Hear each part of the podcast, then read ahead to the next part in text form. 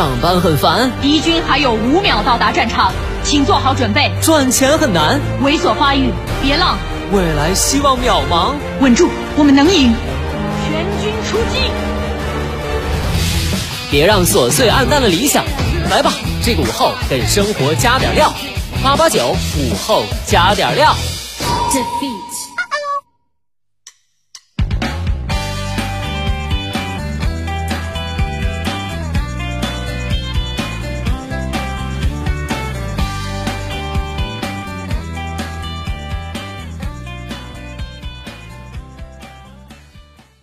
生前的你还好吗？欢迎收听午后加点料，我是海鹏。这正式开学也有几天了，小伙伴们逐渐适应了按时到校上课的节奏了吗？刚开始的时候可能会觉得有点不适应，哪有假期舒服自在呀？但要努力适应，不行的话多做点题吧，做题真的很有用。因为有人说，以为生活是道数学题，虽然难，但有清晰的答案。然而实际上都是文综题，咋说都有道理，没答案还绕来绕去的。其实我觉得对我来说啊，真没那么复杂，就是数学题。一看答案，这题我会呀。一做题，哎呀，我废了。怎么看着挺简单的事儿也做不好呢？不知道下面这个大哥是不是跟我有一样的困惑？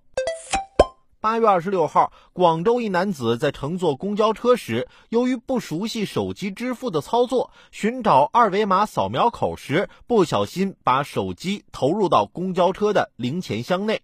由于无法当场开箱，第二天上午，经过一个多小时的逐一翻查，终于在两百个钱箱中找到了男子的手机。大哥，你这不是手机支付，你这是支付手机呀！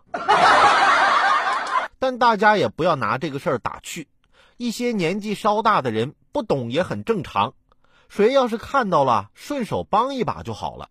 其实想想我自己也挺怕的，怕万一将来有一天我要是赶不上祖国的变化，那该怎么办？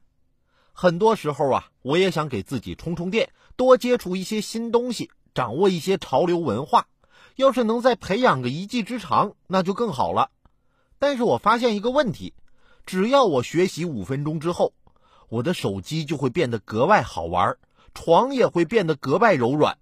科学家也没给个解释，这到底是为了什么？